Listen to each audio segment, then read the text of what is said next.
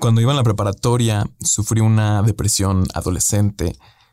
Y digo adolescente porque es en la etapa que surgen ideas locas o espontáneas, donde te crees el centro del universo cuando ni siquiera eres parte del 1%. Y fue repentina, sí, fue repentina en la cual sufrí y lloré mucho hasta el punto que quería atentar en contra de mi vida. Yo quería tomar el camino fácil, es pues morir, porque es el camino fácil, el camino cobarde, cuando en lugar de aceptar el reto y empezar a echarle. Y no me da pena contártelo porque a muchos nos pasa. Y aunque nos pase o me pasó, aún así estoy aquí, feliz y disfrutando con pasión todo lo que hago. Puede, puede salir de ahí, se puede, se puede salir de ahí más bien. Y yo pude salir de ahí. No fue fácil, fueron varias noches llorando y días sin ánimo, aparentando estar bien, pero roto por dentro. Y al final del día siendo solo uno más. Hasta que decidí ya no sentir eso, dolor emocional, y descubrí que mi vacío se debía a mí y no a los de mi alrededor, sino a mí mismo, y fue cuando pude abrir los ojos y ponerme al cien porque era vida perdida, era vida perdida que yo estaba pensando en lo peor y sin embargo pude haber hecho más bien de lo mejor, pero estaba roto. Y entonces tenía que empezar a ver mis motivos y mis propósitos y decidí abrir los ojos y ver mi vocación aquí y obviamente pues reseteé por completo mi cerebro y empecé desde cero. No, importa, hay que empezar desde cero para, para aprender y para sentir más cosas. Me di cuenta que el mundo no se desconectó de mí, ni yo me desconecté del mundo, sino que me desconecté de mí mismo y perdí todo ese cariño que a lo mejor me tenía, que a lo mejor existía dentro de mí. Y es cuando a veces uno piensa que necesita de otro para salir adelante, cuando la realidad es que solo necesitas de ti. Y sí, sí creo en el destino y en que cada quien va a encontrar a su alma gemela, pero mientras no lo encuentres, debes saber vivir solo y preocuparte por ti y tener paz interior para que puedas dar paz, porque si no vas a ser roto toda la vida. Y sé que tal vez te corté la inspiración, pero quiero quiero darte este pequeño respiro de poder y aprovechar pues para presentarme y, decirte lo que actualmente hago y a lo que me dedico y por qué, porque estoy aquí realmente. Sígueme en mis redes sociales, tengo todas realmente de las que más uso es Instagram y la fanpage de Facebook.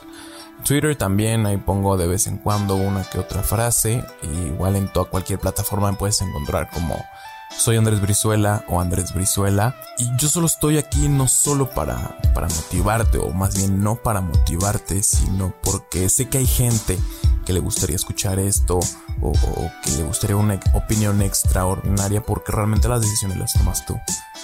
Y pues todo esto es bajo mi percepción, desde mi punto de vista y bajo mi experiencia. Y si te sirve, pues muchas gracias. Y gracias por compartirlo y gracias por escucharme y por tomarme en cuenta.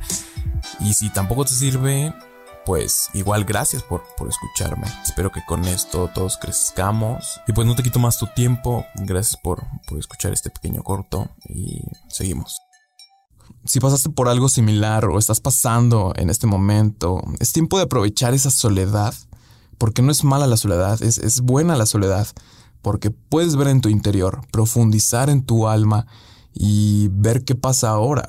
En este momento o en ese momento tienes dos caminos muy directos, muy fáciles y directos, que es la vida o la muerte, el camino de felicidad o el final de tu sentir en cuerpo y alma.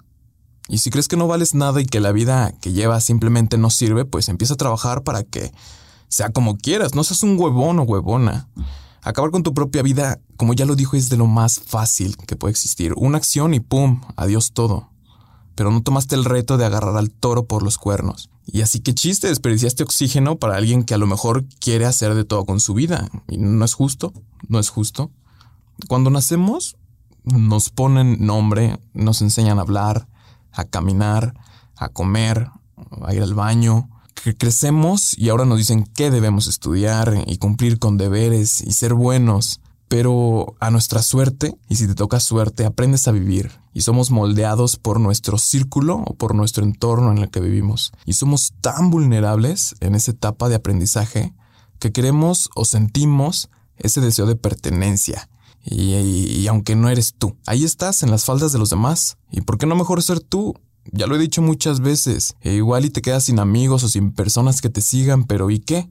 Finalmente eres tú y dejas de fingir una vida tan falsa y vives tu propia realidad y moldeas tus propias referencias, preferencias a tu gusto. Y de esto se trata. Y seguiré hablando de esto porque nunca terminamos de aprender y porque siempre debemos de ver hacia adentro y reubicarnos en donde estamos. Creo que la felicidad no la encuentras en otros. La muerte sí. Sé de los pocos que se atreven a salir y aceptan el reto.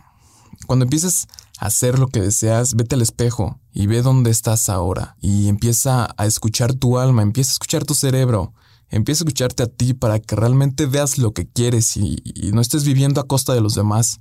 Porque si no, qué hueva, pues mejor ser el asistente o el esclavo de alguien más. No, no es justo ni para ti ni para los demás. Pues gracias por escuchar, cuídate mucho, nos vemos, adiós.